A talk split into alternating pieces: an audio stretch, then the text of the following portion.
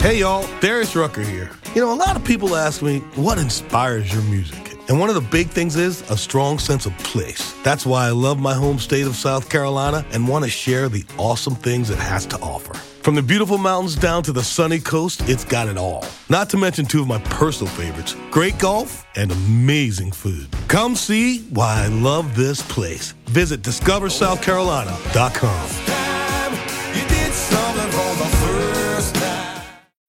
When you need mealtime inspiration, it's worth shopping Kroger, where you'll find over 30,000 mouthwatering choices that excite your inner foodie. And no matter what tasty choice you make, you'll enjoy our everyday low prices, plus extra ways to save, like digital coupons worth over $600 each week. You can also save up to $1 off per gallon at the pump with fuel points. More savings and more inspiring flavors make shopping Kroger worth it every time. Kroger, fresh for everyone. Fuel restrictions apply.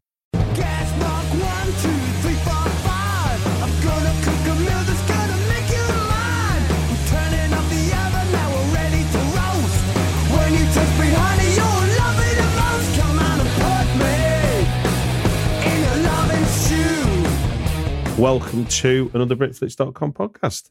My name's Stuart Wright, and today's guest is producer, filmmaker Samm Haillay. Welcome to the show. Hi, Stuart. Thanks for having me along today uh, on the podcast. We're going to talk about in a moment or two. So you've had an idea, three do's and don'ts, which is uh, looking at the development of screenplays to make into films. Now, before we get into that, well, let's discuss a couple of examples of films you've been involved with. I produced eight films mm-hmm. as producer, so I've developed them. You know, developed several others that never went, like everyone else, and I work for lots of development labs around the world, and I've probably worked on at least another eighty films. Half of them have gone into production. So, in some way, shape, or form, a story consultant, exec producer, or development mentor, or script editor, or any of those kind of sort of titles that people give you. Yeah. Uh, sometimes it's just thanks, um, but uh, in the credits. But yeah, so I've probably worked on about 30 or 40 films that have been made and about over a hundred in total that have been developed at least. So that's to give a bit of context. So we're going to talk about just briefly touch on two projects so we can give people an idea of what development might look like and they're two different ways in and you've talked about the kind of work you do. So you the the film Island of the Hungry Ghosts is one you've produced to the end. Do you want to talk about what what the development was on that and where you got involved? I met Gabrielle, uh, who's the writer director. It's a hybrid film. Uh, so it's about one of her friends. Yeah. Uh, um, who's a torture and trauma therapist working on Christmas Island, which is where you get sent if you're trying to enter Australia by sea. So it's this weird uh, internment camp Hmm. on this island that looks like somewhere a pirate might shipwreck one of his enemies. Yeah. Uh, and I met Gabrielle when she was desperately trying to make this film and tell Poh Lin, the torture and trauma therapist, story. So there's been quite a lot of films made about uh, asylum seeker's journeys, Yeah. uh, fire at sea, and things like this, and certainly loads of sort of journalistic and TV based documentary stuff. But Gabrielle comes from a fine art background and she wanted to sort of have a different lilt on it. And anyway, I met her and we started talking, and I couldn't believe the story. And Christmas Island itself is famous for, uh, I can't remember, it's like 50 million red crabs that right, yeah. um, migrate to the sea every year and they have their babies and then the babies stay at sea for three years and then go back to Christmas Island. And it's this weird natural phenomenon. Yeah. Uh, and I think on like David Attenborough type shows, every time they do islands or crabs or the famous red crabs of Christmas Island get center stage. Anyway, so also on Christmas Island is this Australian government place where you get sent if you're trying to escape persecution and enter Australia by sea. It's about 400 miles north of the Northern Territory. It's a dot in the ocean. Anyway, Gab was desperate to kind of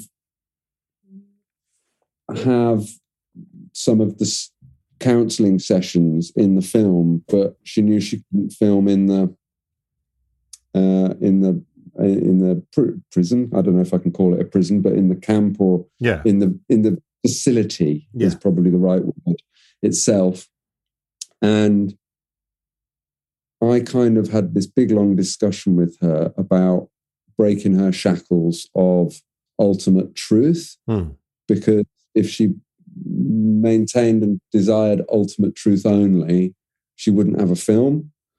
And what I suggested was that she um, do recon of the therapy sessions because there's no way she could she film in the in the facility and the counselor or the therapist was her friend anyway. Hmm. So um, there's a whole story about when she first went to Christmas Island, this, that, and the other. And she was looking for a producer for what she was still calling then an art project. um, but she's based in Berlin, even though she's Australian British. So I hooked her up with a German producer.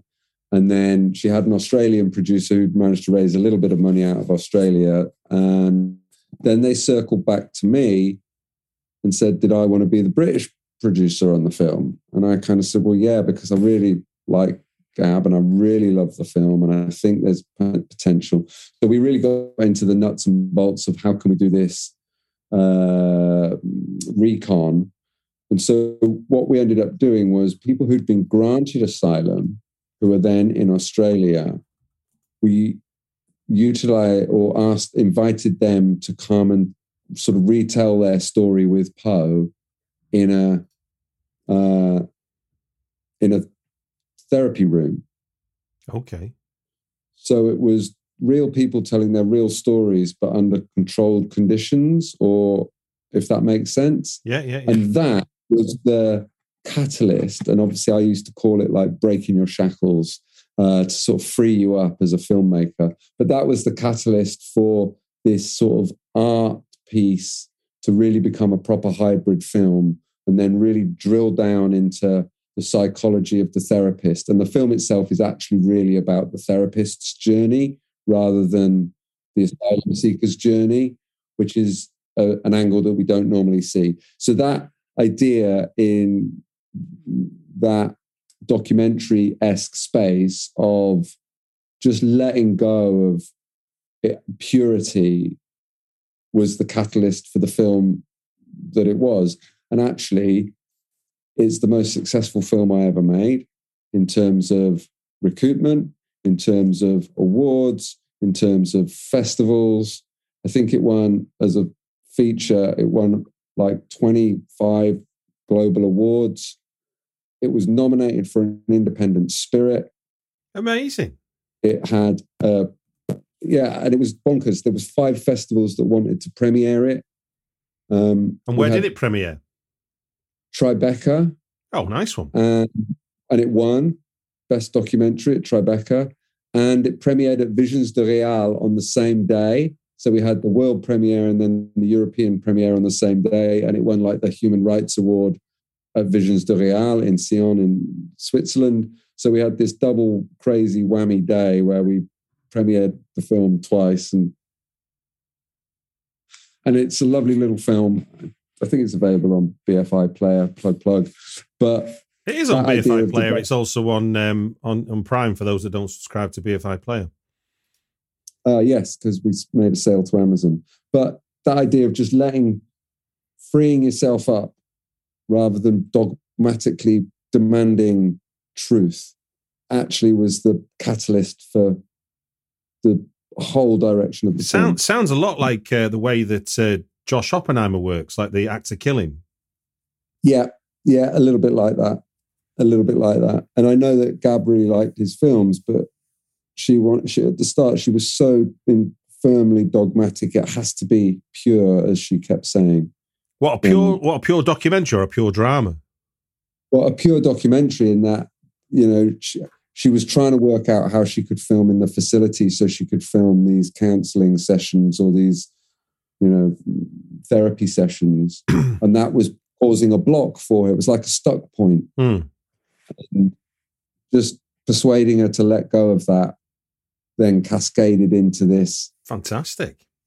But yeah, it, it made a different film. And that was literally just from saying, break the shackles, don't be so dogmatic, free yourself up. So that's one. So that was that was 2019. Uh, so like it's what you said, that's available on BFI Player to listeners in the UK. Um, yeah. Now, a film that you've you were just saying before we started recording has just gone into gone into production, as it were, is a film called Tiger Stripe. So, do you want to tell us how how you got to be involved in that one and what what you're involved with? Yeah, yeah. Well, Tiger Stripe. I was for about three years. I worked with Locarno Open Doors, and I think they call them godparents, uh, but basically it means mentor. Uh, and so you take a project or two on, and you go to Locarno, or I also did it during lockdown, so on Zoom or whatever. You go to Locarno, you meet your project, you engage with them, you have your sessions, you do your thing, you then meet them online afterwards, and you sort of coach them through development. But that was much more uh, just purely script development, so not production stuff. I didn't get involved as a producer. I didn't raise money like I did for Island of the Hungry Ghosts. Mm. Um, so I was literally like, literally like sort of like godparent or that story consultant, whatever, whatever. So they sent me the script beforehand. Um, and I, and it's a horror film. Mm-hmm. It's a body horror film uh, where a young girl who's just about coming of age, getting her period, she starts to turn into a tiger. So there's a little sort of uh, subgenre of these fem- female coming of age body horrors like Raw and Out Into Blue. I think it's called the one where she's a mermaid. Jennifer's There's Body. Called, yeah, Jennifer's Body. There's one called Bitch where she's a dog. Mm. Uh, and anyway, so Tiger Stripes. So our 12, 13 year old girl gets her period. By the way, I Carrie as well in a way. Yeah, yeah, yeah, yeah, um, yeah. The classic. He gets that telekinetic ability after um, coming of age or getting a period or whatever. And so doing this work, and I did a sort of analog breakdown of this script, and I kind of it it had such a good plunging sort of story shape where things just got worse and worse and worse and worse for the girl and everyone around her, and you didn't kind of know. And then there was a nice little bump at the end. So she sort of meets a there's sort of an older woman who has also been through this journey that she sort of has this lovely side eye relationship with throughout the film. But it's it's a Malaysian film. It's set in Malaysia. And so there's loads of school stuff, and then they try and get the witch doctor involved, and then there is a tiger on the loose. So like the local village is trying to catch a tiger while this girl is physically turning into a tiger, and it's and then we started talking about structure and functionality, and I was like, the structure is really nice and everything, but around the end of the second act, where we felt our main character all was sort of going to go wrong or go tits or whatever. It just suddenly got really plotty.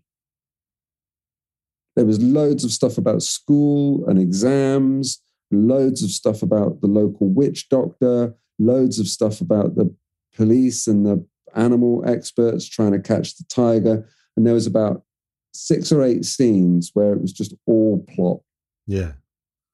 And I said to um, Amanda, the writer, I said, look, I think this is the problem. This is the moment where, because it's beautifully written, you know, the, the age old terrible note that you get from producers and financiers and whoever, which is, we like you, We like your story world. We like your characters. Just something isn't quite working. And it's such an annoying note because you're just like, what is it? But people can't necessarily put their finger on it. And then you kind of go, oh, the money people are the anti art and they don't understand. And it's actually, they really do understand. They just can't quite put their finger on it because they haven't got the time, like a godfather mentor type figure, to sit and really go through the script line by line because they intuitively know that something's not quite working. Anyway, I said to Amanda and Lee Fai, the producer, look, it's around the end of the second act. It's just all plot, and we lose our character and we lose our theme and we lose all genre and everything else. And they were like, no, we don't. Shut up. Bah, bah, bah. And I said, right, let's get the page out. And we looked at like those six or eight pages, and Amanda was like, shit, you're right. It's just all about the exams coming up and the and the and the nature reserve people trying to catch the tiger and the you know whatever else the witch doctor of the village trying to do a spell or whatever and it was just like literally all plotty stuff yeah yeah yeah and then so after that kind of initial meeting she went back and she rewrote the script and she totally changed the end of the second act and the start of the third act and she's classic sort of three act in that film mm.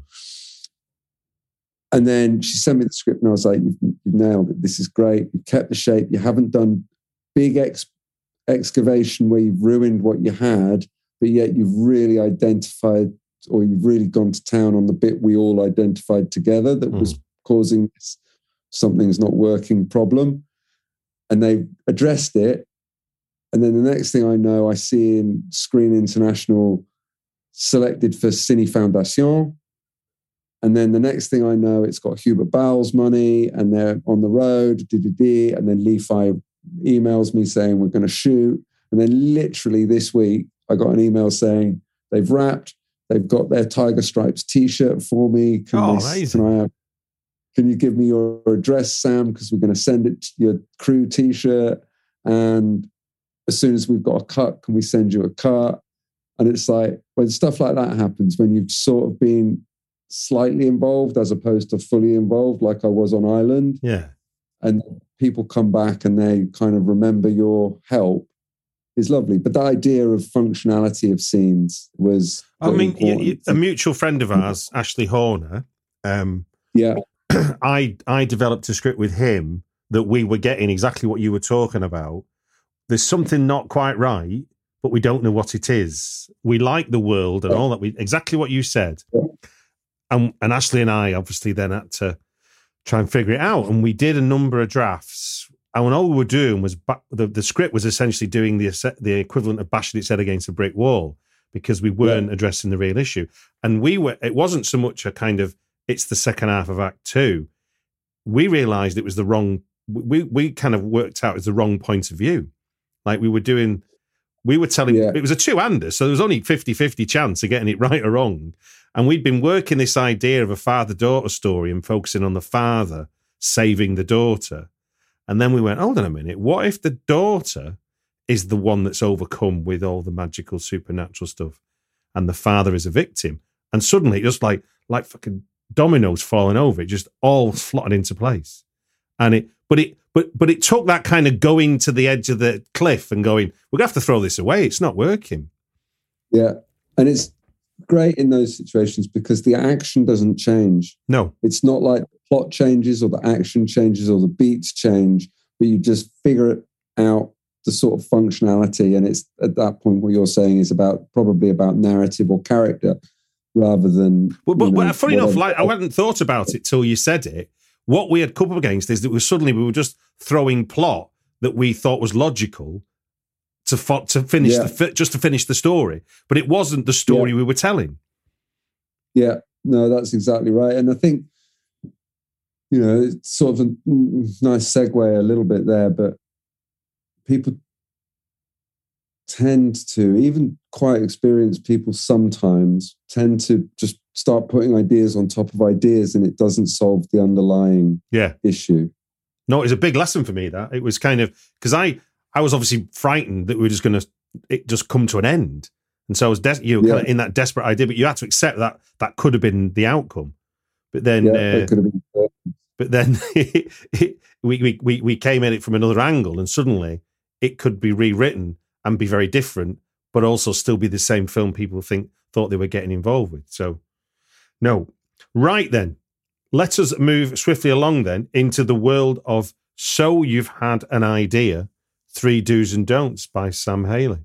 Before we do, I'm just going to set up the alarm. So bear with me while I do that. And I'm going to edit this out when I do, because I've got to find me, me new alarm. Is it still the dog barking? No, no, we don't do The dog barking's too quiet, I've discovered. I now do a s- like a, an alarm you hear on a boat. Um, so All right. that. So it'll be slightly different for you from what others you've heard. The, the more recent ones have got this on, but uh, so right then. So you've had an idea, three do's and don'ts. We're going to follow the five minute rule. So Samm has given me three headings to talk to, and I will join in the conversation, hopefully. And every time five minutes elapses, we will hear the wonderful tones of the alarm on my iPhone, which is going to sound This podcast is sponsored by Monarch Money. Are you saving to reach your financial goals? Reaching those goals isn't just about getting more money, but by managing what you have. And the best way to manage your money? Monarch Money. Monarch Money is a new kind of finance app that's intuitive, powerful, ad-free, and takes the headaches out of budgeting. Try it free when you go to monarchmoney.com slash podcast. Monarch puts all your accounts, investments, transactions, and finances at your fingertips. With a complete view of your finances, you'll gain insights on your spending and find new ways to save. Plus, Monarch lets you customize your dashboard, collaborate with your partner, set custom budgets and goals, and track your progress toward them. See why Mint users are turning to Monarch Money and loving it, and why the Wall Street Journal named Monarch Money the best budgeting app overall. Get a 30-day free trial when you go to monarchmoney.com slash podcast. That's M-O-N-A-R-C-H money.com slash podcast for your free trial. monarchmoney.com slash podcast. Hey y'all, Darius Rucker here. You know, a lot of people ask me, what inspires your music? And one of the big things is a strong sense of place. That's why I love my home state of South Carolina and want to share the awesome things it has to offer. From the beautiful mountains down to the sunny coast, it's got it all. Not to mention two of my personal favorites great golf and amazing food. Come see why I love this place. Visit discoversouthcarolina.com. When you visit Arizona, time is measured in moments, not minutes. Like the moment your work stress disappears as you kayak through the canyons. Or the moment you discover the life changing effects of prickly pear chocolate. But nothing beats the moment you see the Grand Canyon for the very first time.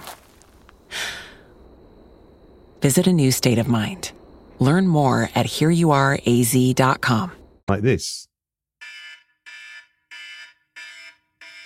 Now you can hear that at your end, okay, Samm? Yeah. Brilliant. We're good to go. So, having had that general conversation about films you've been involved with and how you tackle development, your first bullet point is don't rush into pages. What are you getting at there, Samm? I think a lot of writers, especially people that haven't had many feature credits or sold scripts, tend to have an idea.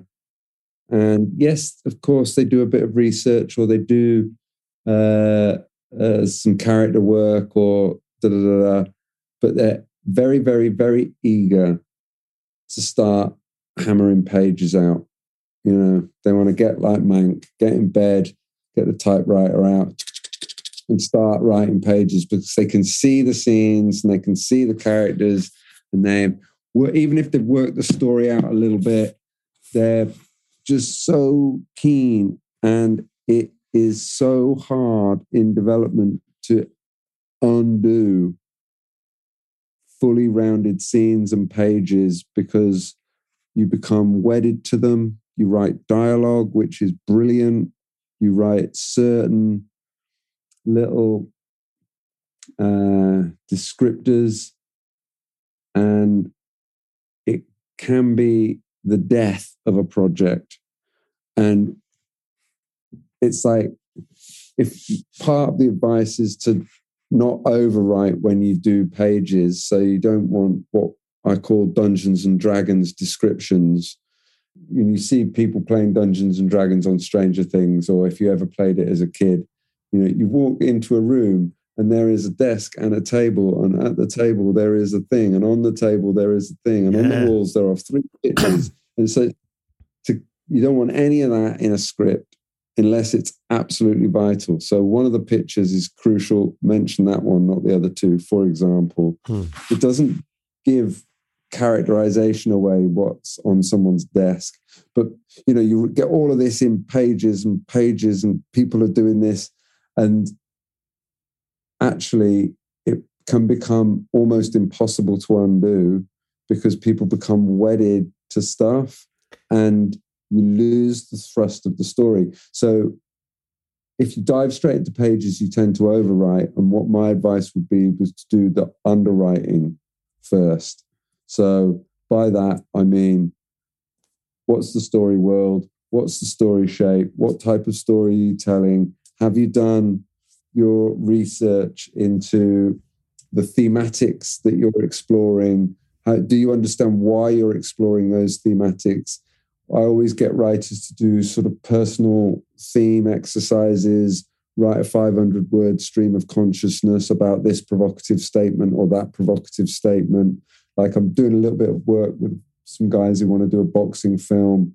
And I've kind of said things like toxic masculinity is the worst element of society. 500 words go.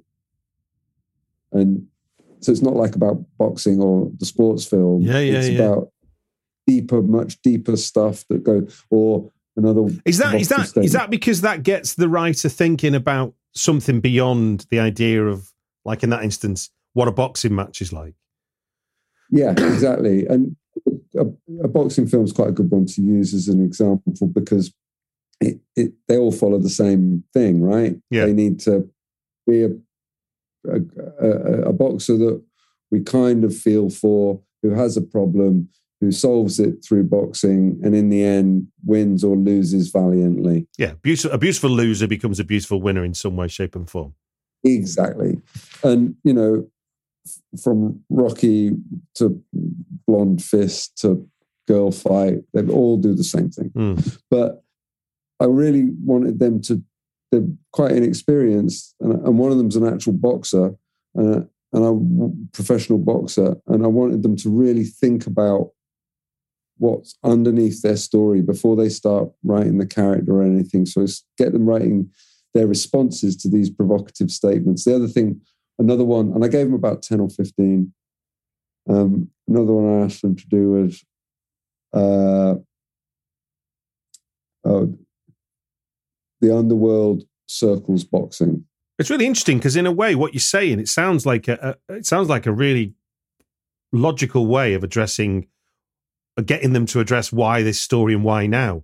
That question's really yeah, hard exactly. to answer. But when you go, write 500 words about what you think about toxic masculinity, you begin to excavate with them why they're writing this yeah. film and why now, aren't you? Oh, yeah. There's the alarm so yeah, don't, don't dive into pages, do the underwriting, and then you won't underwrite when you actually get to your pages. I totally agree. I can, I mean, I Keith Bell, another mutual friend of ours, did a, yeah. did did exact almost did exactly the same with me. But what he did was he kept telling me to telling me he suggested that I write write founder words on the character we talked about on the phone, and then it was right about the next character. And then we said, right, how do they relate? So then it was like, write something about how they relate. None of this is script pages. This is just handwritten mm. and then it's typed up into something. Because when you handwrite it and then you type it up, you're editing anyway, so you're kind of refining yeah. your thoughts. So yeah, it's a good way of doing it. Or in a G doc, yeah, where where two or three people could see it and make notes or comments or whatever. So yeah, exactly. The number two in your three do's and don'ts of so you've had an idea is don't retell true stories. Now that might sound contradictory to people who see a lot of biopics. What do you mean?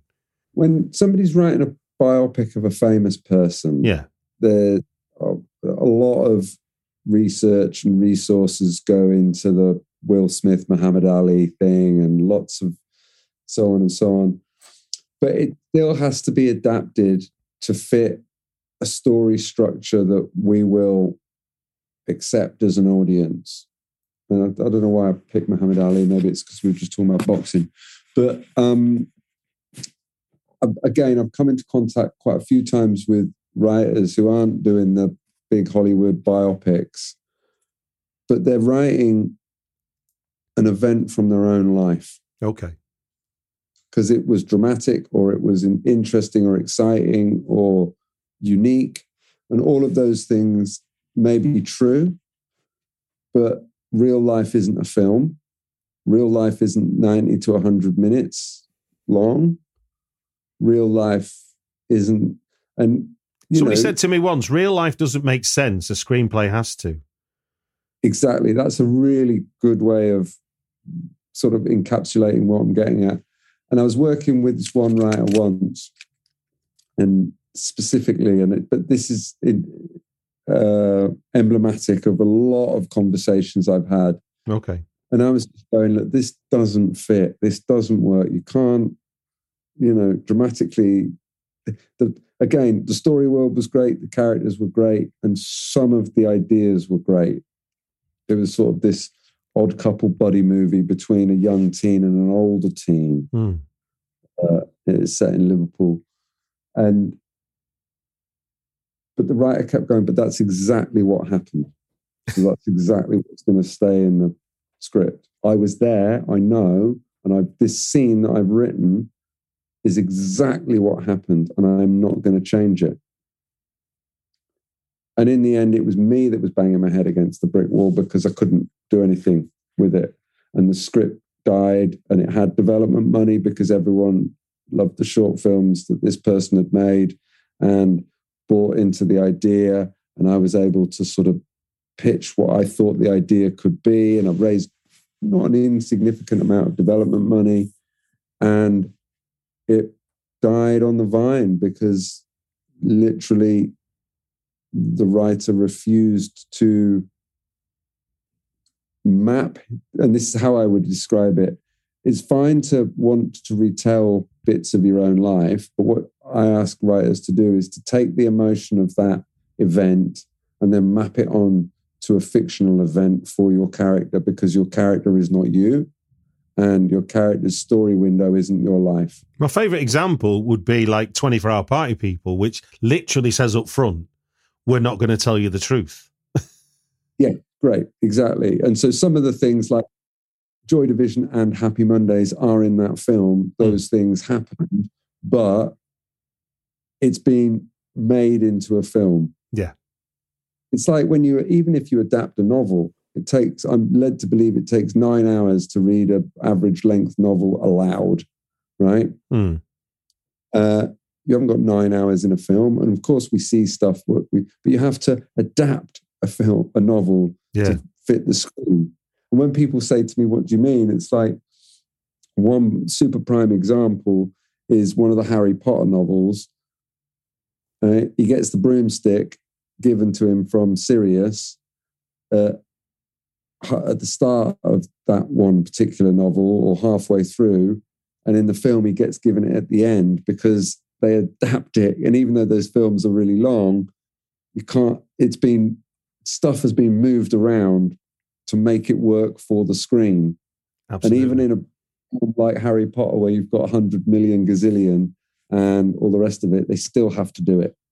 It's and, really, it's really interesting. Your... I've, I've, I've explored this with it's interesting what you can drop in at three quarters in a book. You could never do three quarters the way in a film. It would completely yep. destroy it. Equally, a lot of what you drop in at three quarters away in a book, you want to open your film with it. It's kind of it's it's this weird. It's a really I mean it's a very basic way of looking at it. I'm sure there's people got more experience than me of adapting would would point to it. But I think as well there's that idea of when it's your own life and it's like I can remember this event either from my childhood or from last week or something. And it's so, and yeah, the emotion, but it's the emotion that you want to write.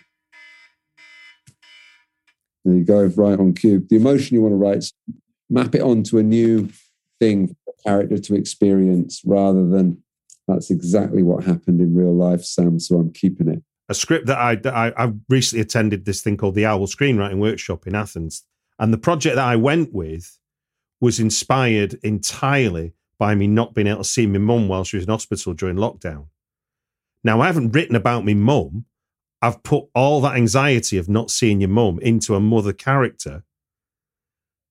And then weirdly, through examining it with the workshops, I realized that the male character, who is two people in a cab, and the male character in the cab is actually me. It's like it was really weird. I hadn't I hadn't set out to do it, but it was only when other people started to feed back to me on what they were seeing. I was like, hold on a minute. Organically, you've done exactly the note. Yeah, yeah.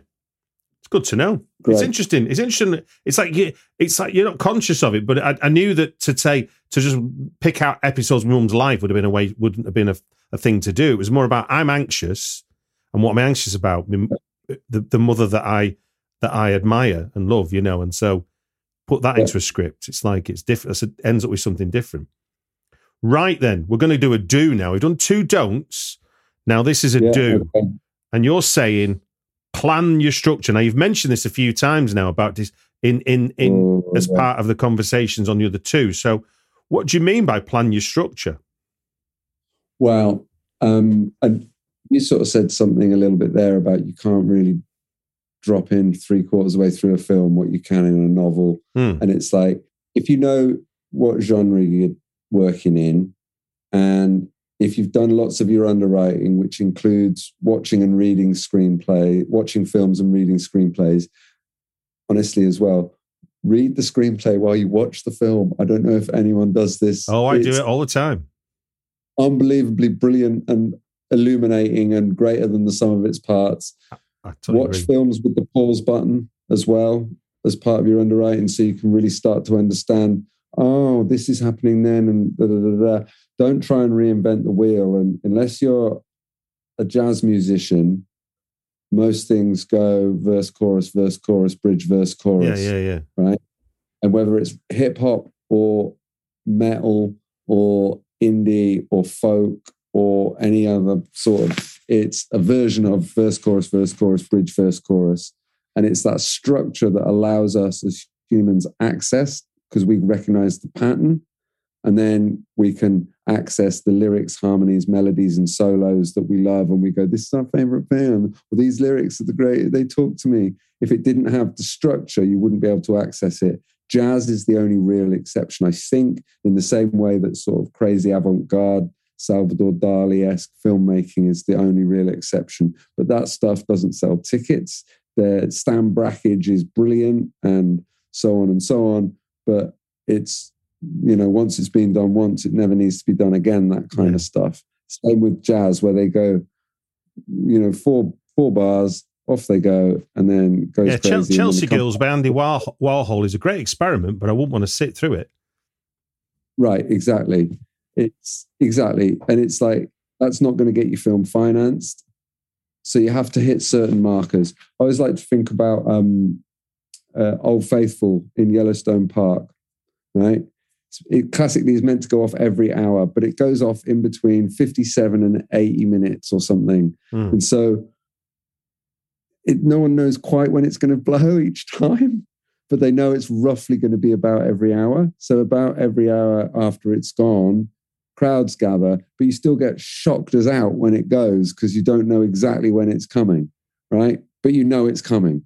And that, um, that sort of known surprise, if you like, is what you're going for in a script. So knowing your structure. So, So but when, let me just so, so just to qualify it. So, when you say structure, we, we, we mean we mean beyond like we're beyond the beginning, middle, begin, the middle, and end is a structure. Obviously, that's three act structure. But what you're talking about is a structure in the sense of this is how a descent story works. This is how a revenge story works. Is that what you mean? yeah, the structure, yeah, a structure revenge is is typically the same the world over.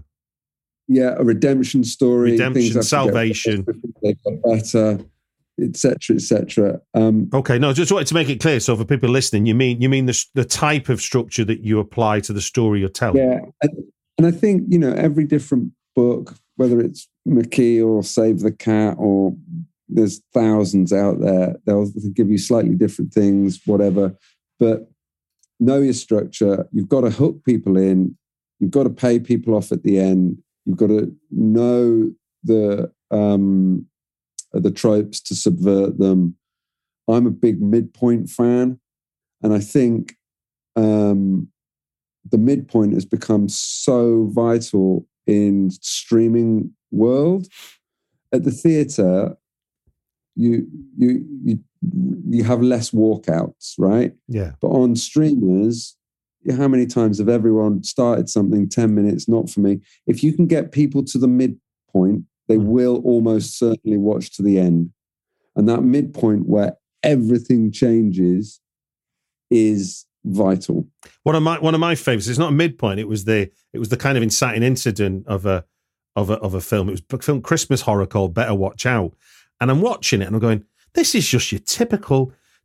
God, cliched home invasion movie. And then, just as I was about to, almost like by the second, when I was going to walk out of the cinema, it subverted all my expectations. Like, oh my God, this film is doing something new. I need to stay in my seat. And it was so clever in the way that it set all my expectations to the point of, oh, this is a home invasion movie. And you're like, no, it's not. And you're like, fuck. Yeah, yeah, great.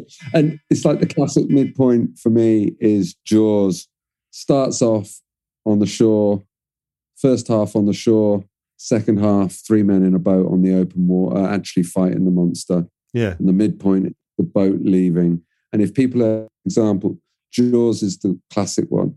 It's it's a straight up monster film, but the first half is all about the do's and don'ts and the character and shall we keep the beach open and everyone's got a different idea. And the second half is just three men in a boat against a shark. But also, it does the other thing, which is a classic thriller trope, which is for the first half of the movie, you're running away from the monster.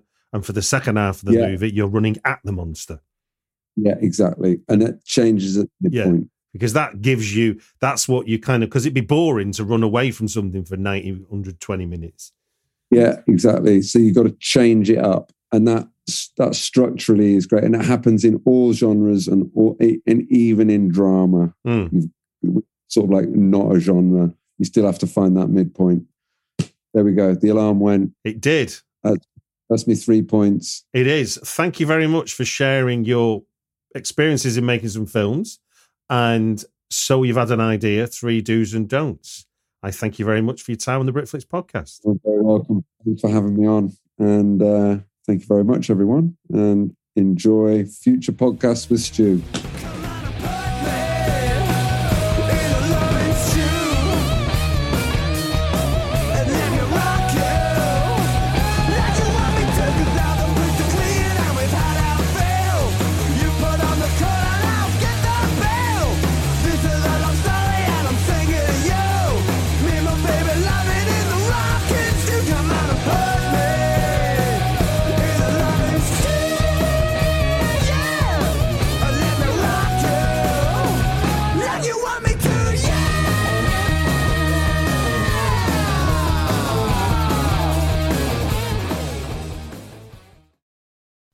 American Giant makes great clothing, sweatshirts, jeans, and more right here in the U.S. Visit American-Giant.com and get 20% off your first order with code STAPLE20. That's 20% off your first order at American-Giant.com, code STAPLE20.